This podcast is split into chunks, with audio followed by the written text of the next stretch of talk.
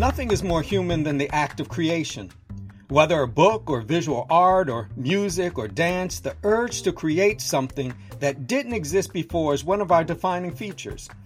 Join me, Anthony Pinn, for the Pinn Drop Podcast, a series of conversations with fascinating people making unique contributions to human culture.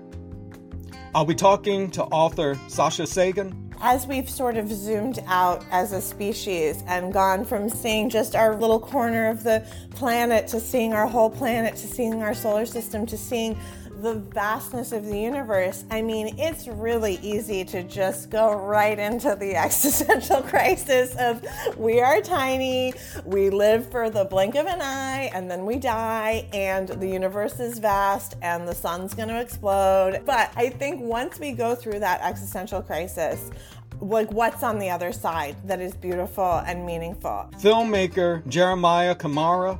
There's a saying, there's a paddle for every ass.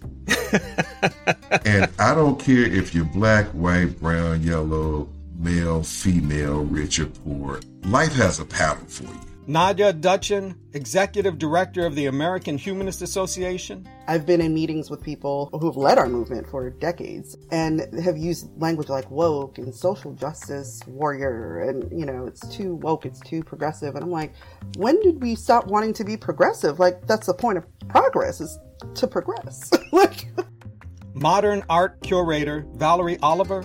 The myth of the artist is someone who is hermetically sealed in a studio and nothing else matters. They are just focused on the creation of work.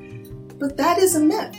Artists are citizens of this world. Visual artist Jamal Cyrus. I've, I've been often situated on the, the margins of, of black American culture, being involved with, you know, things that, that people consider to be, you know, white. So in the South, it was very different in terms of what was to be expected from you know black youth and what was what was acceptable. Really, I think, and often I found myself outside of that. Hip hop activist and journalist Harry Allen. I wouldn't say hip hop destroys language, but it certainly disrupts it and reformulates it. And that reformulation and disruption is part of the brilliance of it, and even part of the how one can be marked as a brilliant MC.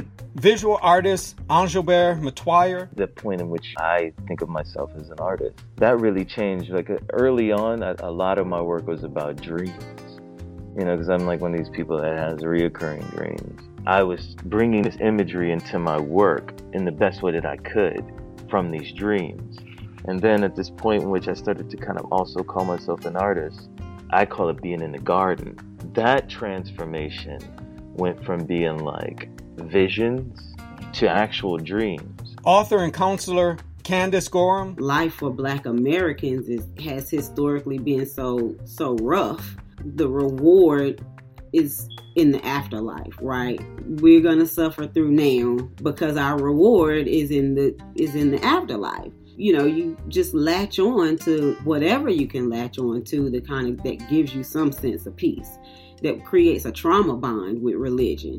A theologian specializing in the implications of artificial intelligence, Philip Reed Butler. The larger algorithms from like you know Facebook and and Google and, and, and Amazon do a poor job of seeing dark skinned faces. And so they, they showed the um, disparities within uh, the performance of these models. And, you know, they were able to convince these companies to go back and reassess what they did. It. So I think they went from like really, really bad to like the best was like 70 something percent. The great sociologist and professor of secular studies, Phil Zuckerman. Many people, when they look at a, a, freaky world or a scary world, they need something to blame. To make sense of the world, we, we, we go into sloppy, simplistic thinking. If I could just blame religion, it kind of makes it, I can focus, I can channel, I can.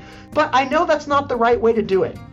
To follow this ongoing conversation about the human creative spirit, follow Pinn Drop wherever you get your podcast. I'm Anthony Pinn, and I'll see you there.